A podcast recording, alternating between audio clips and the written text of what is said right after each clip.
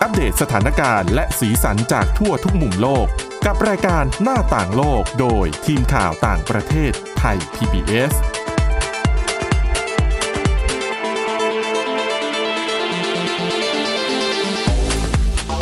สวัสดีครับ ต้อนรับคุณผู้ฟังสู่รายการหน้าต่างโลกนะครับ มาอัปเดตสถานการณ์ที่เกิดขึ้นรอบโลกกับทีมข่าวต่างประเทศไทย PBS วันนี้พบกับเรา 3 คน คุณกรีนจิราวัตรมาสุข น้องสแตม วรดาทองจำนง และผมก้าวพงศธรสุขพงศ์ครับ ครับ สวัสดีครับ สวัสดีค่ะ อืมวันนี้ก็มีเรื่องเราวมากมายนะที่ เริ่มต้น มาให้คุณผู้ฟัง เริ่มต้น ได้ฟัง ก็คงจะเป็นเรื่องสิ่งแวดล้อมก่อนนะครับ อืม อืมเกี่ยวกับรถไฟ เกี่ยวกับรถไฟ ใช่ค่ะ การเดินทางสิ่งแวดล้อม ซึ่งเรื่องนี้น้องแตมหยิบมาเล่าให้คุณผู้ฟังได้ฟังกัน ใช่ อ่า เป็นเรื่องยังไงครับน้องแตม ก่อนอื่นต้องขอถามก่อนว่าพี่ก้าวกับพี่กรีนนี่เคยไปกรุงลอนดอน ถ้า ของ เป็น ประเทศ กรุ อังกฤษ ลอนดอนลองลอนดอน ของประเทศอังกฤษก็จะเป็นพี่ก้าวครับพี่ก้าวเคยไปอังกฤษ เออพี่เคยไปมาแล้ว ค่ะ นะครับ แล้วเคยขึ้นซับเวย์ของเขาไหมคะ หรือรถไฟใต้ดินเนาะ เคยเคยเคย พี่ก้าวรู้สึกว่าอุณหภูมิข้างในนั้นเป็นยังไงคะ คือพี่รู้สึกว่ามันไม่ได้ร้อนขนาดนั้น ค่ะค่ะ นะครับแต่ว่ามันค่อนข้างอึดอัดเหมือนกันอืม ค่ะ ก็คืออันเนี้ยตำก็คือได้ยินมาว่ามีชาวลอนดอนหลายคนนะเขาบ่นว่าสถานีรถไฟใต้กรุงลอนดอนเนี่ยค่อนข้างมีอากาศร้อนและอบอ้าวมากทีเดียว ล่าสุดทางการอังกฤษนะคะ เขาจึงเกิดความคิดที่จะส่งผ่านความร้อนหรือที่เขาเรียกว่า West Heat หรือความร้อนเหลือทิ้ง หรือความร้อนส่วนเกินเนี่ยค่ะ จากสถานีรถไฟใต้ดินกรุงลอนดอนเนี่ยให้ไปยังแบบบ้านต่างๆ เพื่อสร้างความอบอุ่นให้กับคนในฤดูหนาวแทน ค่ะ โดยโครงการที่ว่าเนี่ยค่ะ เขาจะเริ่มทดลองกับรถไฟฟ้าสายเหนือหรือ Northern Line อะค่ะ ครับ โดยจะนำความร้อนส่วนเกินพวกเนี้ยส่งไปในบ้านเรือนของผู้คนต่างๆ ในเขตอิสตันอิสลิงตันที่อยู่ทางตอนเหนือของลอนของลอนดอนเช่นเดียวกัน ผ่านท่อเครือข่ายความร้อนที่เขาจะเริ่มสร้างในประมาณกลางปีถึงปลายปีนี้ค่ะ ถือว่าก็เป็นการวางระบบท่อใหม่ ใช่ ทั้งหมดเพราะว่าเพราะว่าการทำอย่างนี้มันมัน จะไปวางแค่บางบ้านบางเครือข่ายไม่ได้มันก็ต้องวางทำใหม่ทั้งหมดหรือเปล่าฮะ ก็ทางนี้เขาก็ไม่ได้บอกไว้แต่อาจจะเป็นอย่างนั้นนะคะ อืม ค่ะ โดยแบบความคืบหน้าล่าสุดของโครงการเนี้ยคือทางการอังกฤษเขาได้เริ่มส่งมอบเครื่องทำความร้อนที่จะใช้เฉพาะกับกับท่อส่งความร้อนเนี้ยไปให้ประชาชนกว่าห้า850ครัว50 ครัวเรือนแล้วค่ะค่ะอืม คือจริงๆเนี่ยในลอนดอนสถานีรถไฟเขาเยอะมากนะ ค่ะ โครงข่ายแล้วถ้าสมมติทำได้สำเร็จเนี่ย ก็จะถือว่าดีมากๆเลย ใช่ นะครับ ค่ะ เชื่อช่วยเรื่องของสิ่งแวดล้อม ใช่ มาเป็น ค่ะ อันดับแรกไปด้วย จุดที่กระจายก็จะคือจะเป็นจุดสถานีรถไฟต่าง อืม ๆ ที่กระจายเป็นบริเวณว่างเอ่อเป็นบริเวณรอบๆ เป็น ครับ ลักษณะเหมือนรัศมีวงกลม เพราะว่าถ้าเกิดว่ารู้สึกว่าถ้าเกิดอ่ามันไกลออกไป ก็จะมีเรื่องของอุณหภูมิที่มันเกี่ยวข้องในการกระจายความร้อนเพราะว่าตัวความร้อนจริง ๆ ก็จะอยู่ที่สถานี สายรถไฟ ถูกไหม ค่ะแล้วก็อาจจะเป็นในทางรถไฟในอุโมงค์อะไรอ อ่า ย่างเงี้ย ใช่ใช่ใช่ โดยปัจจุบันนะคะที่อังกฤษเนี่ยตอนเนี้ยเขานิยมใช้เครื่องทำความร้อนอยู่ 2 ชนิด ก็คือชนิดแรกเนี่ยเป็นทำมาจากแก๊ส ซึ่งมันมีข้อเสียอยู่ก็คือมันจะปล่อยแก๊สคาร์บอนไดออกไซด์เนี่ยออกมาจำนวนมาก แล้วอีกชนิดหนึ่งเนี่ยคือเขาจะใช้เป็นฮีตเตอร์ที่ทำจากไฟฟ้า เอ้ยที่ใช้พลังงานไฟฟ้าค่ะ ซึ่งมันจะมีราคาแพง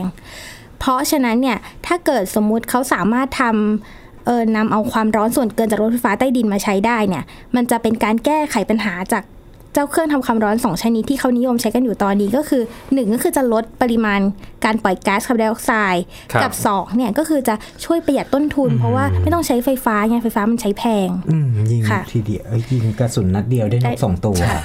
จริงจริง ๆ ได้ไปถึง 3 เพราะว่าอาจจะเป็นการลดอุณหภูมิของเอิ่มสถานีรถไฟฟ้า อ๋อ ใต้ดิน ก็เป็นการระบายออก ใช่ประมาณนี้ค่ะ เออ เพราะว่าหลาย ๆ ครั้งอ่ะเท่าที่เคยไปขึ้นเนี่ยมันจะอึดอัดนะ ค่ะ แล้วถ้าสมมติว่าบางคนอาจจะร้อนเลยแหละ อืม แล้วยิ่งคนยุโรปเนอะเขาก็อาจจะร้อนง่ายกว่าคนไทย ใช่ อืมค่ะ แน่นอนอยู่แล้ว ค่ะ ของไทยนี่ปกติมากเลย แต่ของไทยอ่ะรถใต้ดินมันเย็นอยู่เหมือนกันนะ อ่า เอออ อาจจะเปิดแอร์เนาะ 36 เปิดแอร์ ใช่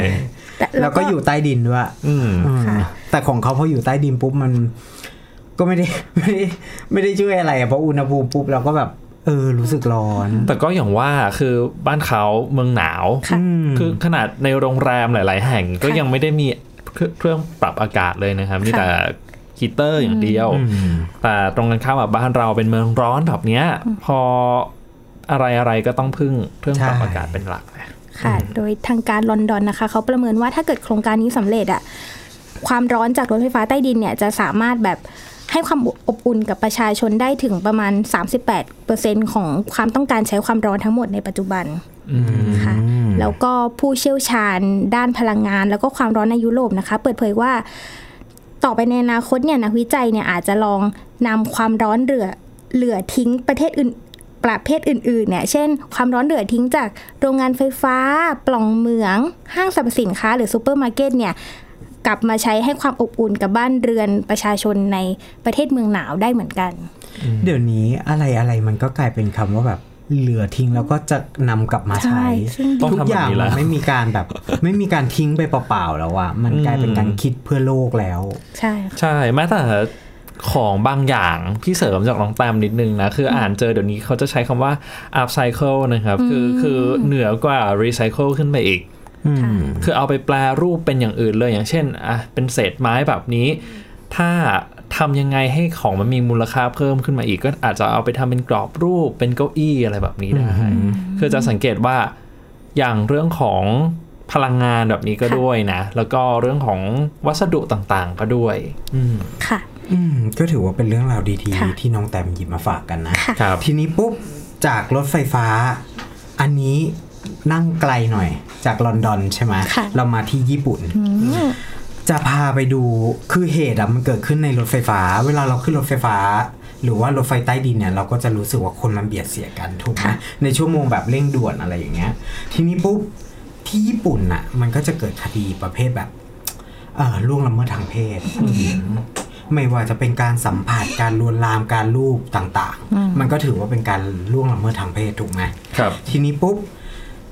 ญี่ปุ่นเขาก็ออกไอเดียดี เพราะว่ามันเคยมีกลุ่มหนึ่งที่ที่บอกว่าการถ้าเกิดว่าผู้หญิงอย่างน้องแตมขึ้นรถไฟฟ้าเนี่ยแล้วโดนลวนลาม ก็เอาเข็มทิ่มสิ ฮะ เข็มทิ่มเพื่อเป็นตำหนิว่า อืม คนนี้นะ เป็นคนลวนลามฉันแล้วไปแจ้งความ อ๋อ ก็จะมีตำหนิที่คนนี้ ค่ะ แต่การใช้เข็มทิ่มเนี่ย มันกลายเป็นการป้องกันตัวบวกกับอาชญากรรม อืม บางทีมันอาจจะเป็นอุบัติเหตุ ครับ ไม่ได้ตั้งใจโดนตัว ไม่ได้ตั้งใจอะไร แต่ว่าพอเข็มทิ่มไปปุ๊บเราไปทำร้ายร่างกายเขา อืม ถูกไหมทีนี้ปุ๊บบริษัทเครื่องเขียนบริษัทเนี้ยก็เปิดตัวผลิตภัณฑ์ ชนิดหนึ่งออกมาเป็นตาประทับหรือว่าสแตมป์ที่พกติดตัว ที่จะทำเครื่องหมายบนตัวคนร้ายที่แอบลวนลาม ผู้โดยสารด้วยหมึกที่มองไม่เห็นหมึกหมายถึงหมึกที่มองไม่เห็นด้วยตาเปล่า แล้วก็จะมองให้ได้อ่าจะมองเห็นสามารถมองเห็นได้เฉพาะแสงอัลตราไวโอเลต ไม่รวมแสงอาทิตย์นะฮะ แล้วก็ตัวสแตมป์เนี่ยจะมีเป็นไฟฉายที่สามารถส่องเพื่อมองได้ว่านี่คือเครื่องหมายที่ฉันทำไว้ อืม อืม น่าสนใจไหม น่าสนใจค่ะ เขาก็บอกว่าก็คือถ้าเกิดว่าเกิดเหตุการณ์ฉุกเฉินเนี่ย ก็ยิงสแตมป์แต้มเข้าไปที่เสื้อหรือว่าตรงแขนตรงมือตรงไหนก็ได้ อืม แล้วก็พอลงจากสถานีรถไฟก็รีบแจ้งความ แล้วก็บอกว่าคนเนี้ยฉันมีหลักฐานแล้วก็ฉายดูว่าฉันทำตำหนิเอาไว้ว่าคนเนี้ยลวนลาม เขาบอกว่าบริษัทเนี้ยเปิดตัวด้วยความไม่แน่ใจอะว่ามันจะขายบูมหรือเปล่าจะขายดีหรือเปล่าอะไรอย่างเงี้ยฮะเขาก็บอกว่าเปิดตัวด้วยแบบลองทำแบบจำลองก่อนนะฮะร้อยชิ้นน่ารักน่ารักอะไรอย่างเงี้ยในราคาชิ้นละประมาณ 2,500 เยนหรือว่าประมาณ 720 บาท ผ่านทางช่องทางออนไลน์เท่านั้น ครับ แต่สินค้าชิ้นนี้หมดอย่างรวดเร็วภายใน 30 นาที ค่ะ อืม เพราะว่าอย่างที่บอกว่าเรื่องความปลอดภัยของคนญี่ปุ่นก็อันดับหนึ่งนะ อืม อืม แล้วคือมันเป็นการขายไอเดียนำเสนอขายไอเดียไง คนขายก็แปลกใจมากว่าทำไมถึงขายหมดเร็วและสินค้า ชิ้นนี้เนี่ยก็มีไอเดียพัฒนาตราประทับ หลังจากมีการพูดคุยและอภิอ่าพูดคุยกันผ่านโซเชียลมีเดียว่าแบบหลังจากใช้แล้วปลอดภัยมากขึ้นไหมหรืออะไรอย่างเงี้ยฮะก่อนหน้านี้มีการพูดคุยในโลกออนไลน์นะครับพูดถึงวิธีการป้องกันตัวเอง ซึ่งก็จะมีการแนะนำหลากหลายมากอย่างที่ยกตัวอย่างไปตอนหน้าก็เออก่อนหน้านี้ก็คือเอาเข็มไปทิ่มเขา ค่ะ ครับ ซึ่งเขาก็ไม่แนะนำเพราะว่ามันจะทำให้การลวนลามเนี่ย มันรุนแรงมากขึ้น เนื่องจากผู้ก่อเหตุเนี่ยโมโหหรือว่าอะไรอย่างเงี้ยฮะตอนนี้ก็กำลังเรียกว่าอะไรล่ะกำลังพัฒนาให้มันดียิ่งขึ้นไปอีก เขาบอกว่าถึงแม้ว่าญี่ปุ่นเนี่ยจะเป็นประเทศที่พัฒนาแล้ว เมืองหลวงของญี่ปุ่นก็เ พิ่งจะติดอันดับหนึ่งประเทศที่ปลอดภัยที่สุดในโลก ครับ 3 ปีซ้อนจาก Economist Intelligence เอ่อ Unit นะฮะ แต่ญี่ปุ่นเองก็ยังอยู่ในอันดับที่ 110 จาก 149 ประเทศที่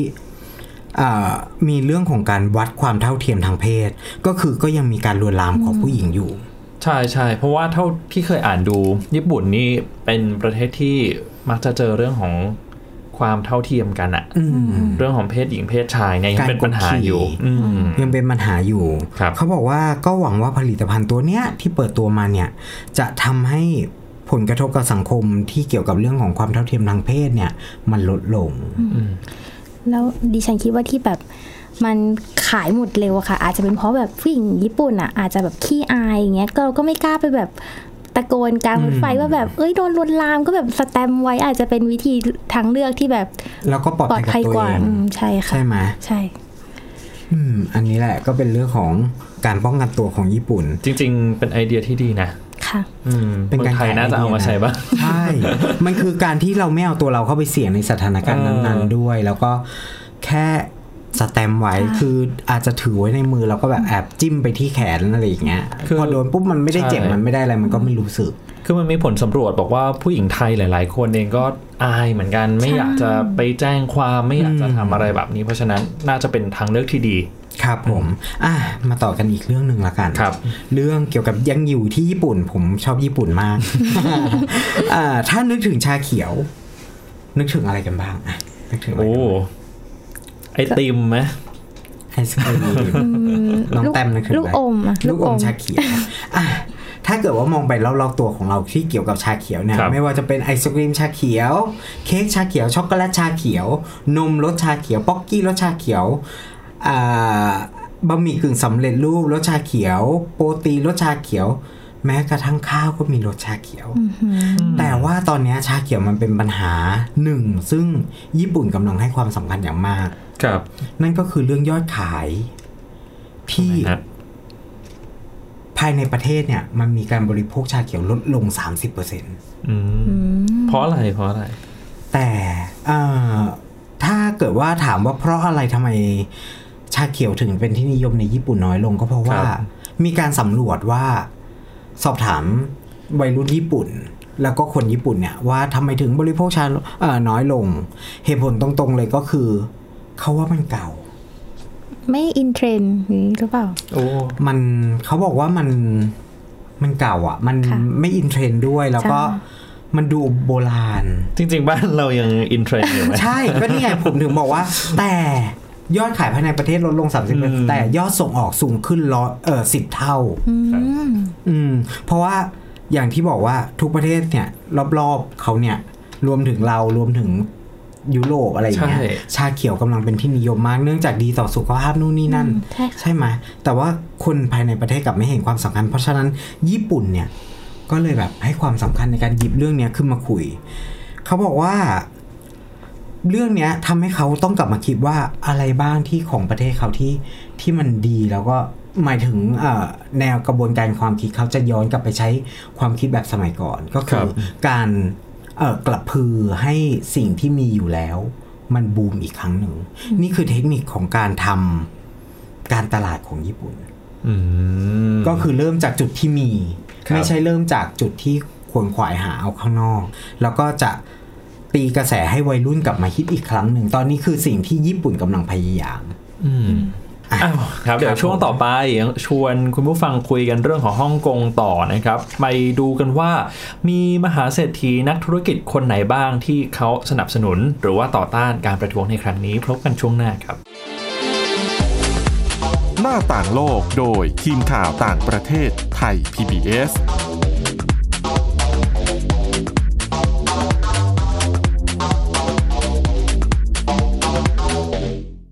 เพียงแค่มีสมาร์ทโฟน ก็ฟังได้ไทย PBS ดิจิทัล Radio สถานีวิทยุดิจิทัลจากไทย PBS เพิ่มช่องทางง่ายๆ ให้คุณได้ฟังรายการดีๆ ทั้งสดและย้อนหลัง ผ่านแอปพลิเคชันไทย PBS Radio หรือเวอร์ไบเว็บไทยพีบีเอสเรดิโอคอมไทยพีบีเอสดิจิทัลเรดิโออินฟอร์ทนเมนต์ for all วันนี้การดูข่าวของคุณจะไม่ใช่แค่ในทีวีไทย PBS ให้คุณดูข่าวได้หลากหลายช่องทาง ที่ถูกน้ำท่วมเต็มพื้นที่ เว็บไซต์ www.thaipbs.or.th/news Facebook Thai PBS News Twitter @thaipbsnews YouTube Thai PBS News ไหลล้นทะลักเข้ามานะ ก่อนติดสนันในการข่าวพร้อมร้องกับหน้าจอไร้ขีดจำกัดเรื่องเวลา เข้าถึงรายละเอียดได้มากกว่า ไม่ว่าจะอยู่ณจุดไหน ก็รับรู้ข่าวได้ทันที ดูสดและดูย้อนหลังได้ทุกที่ กับ 4 ช่องทางใหม่ข่าวไทย PBS ข่าวออนไลน์ ชับไว้ในมือคุณ เพราะวิทยาศาสตร์อยู่รอบตัวเรา มีเรื่องราวให้ค้นหาอีกมากมาย เทคโนโลยีใหม่ๆ เกิดขึ้นรวดเร็ว ทำให้เราต้องก้าวตามให้ทัน อัปเดตเรื่องราววิทยาศาสตร์ เทคโนโลยี และนวัตกรรม ที่จะทำให้คุณทันโลก กับรายการ s c i e n t e c h ทุกวันจันทร์ถึงวันศุกร์ เวลา 11นาฬิกา30 นาทีทางไทย PBS d i g i ดิจิ Radio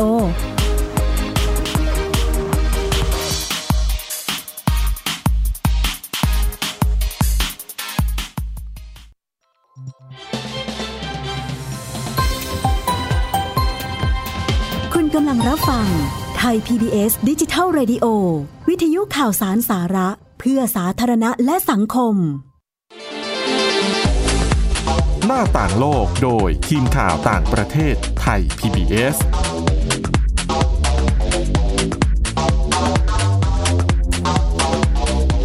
กลับมาสู่ช่วงที่ 2 ของหน้าต่างโลกนะครับ อย่างที่บอกกันไว้เมื่อช่วงแรกว่าช่วงนี้จะชวนคุยกันเรื่องของฮ่องกงต่อ ตอนนี้เนี่ยการชุมนุมประท้วงยืดเยื้อมา 3 เดือนแล้วนะครับ แล้วก็เริ่มเห็นปฏิกิริยาของคนในสังคมเนาะทั้งดารานักแสดงนักร้อง รวมไปถึงนักธุรกิจมหาเศรษฐีที่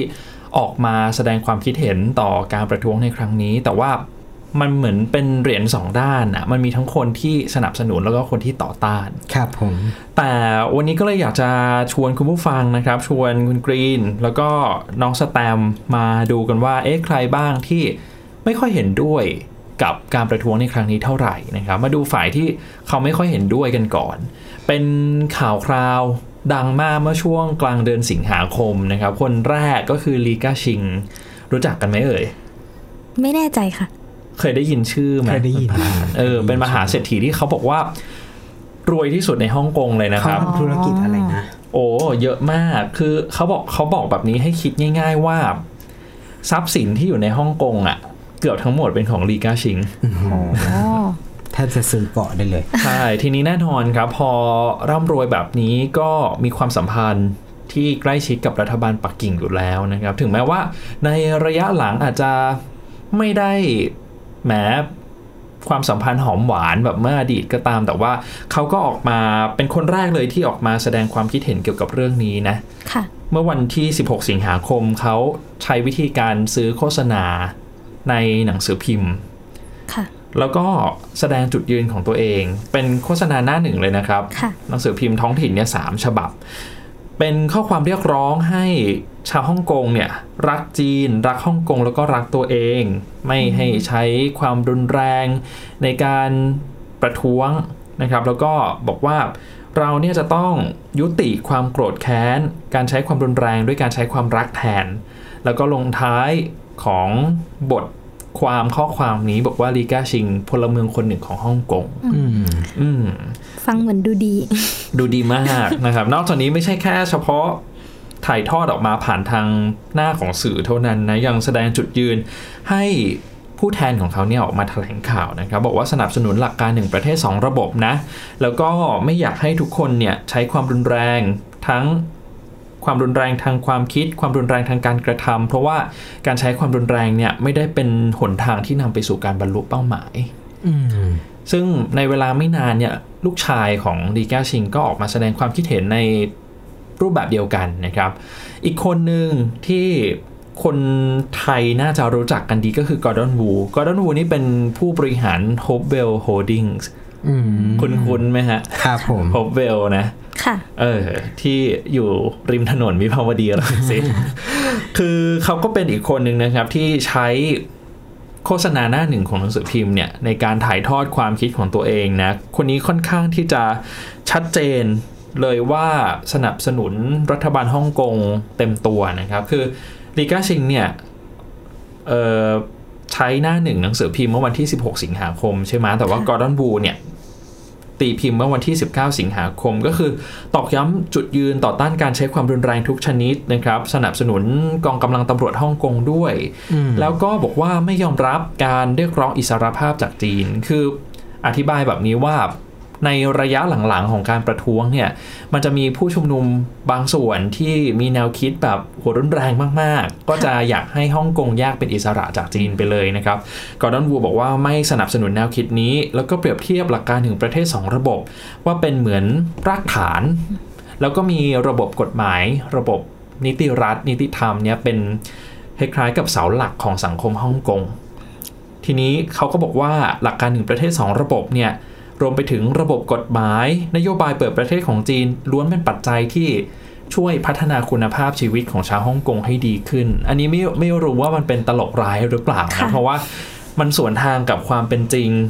ของชาวฮ่องกงมากทีเดียว เพราะว่าตอนนี้เนี่ยชนชั้นกลางชนชั้นละชนชั้นล่างเนี่ย อดอยากปากแห้งมากนะครับ เรื่องของอสังหาริมทรัพย์ ราคามันสูงเกินเอื้อมมาก หลายๆ คน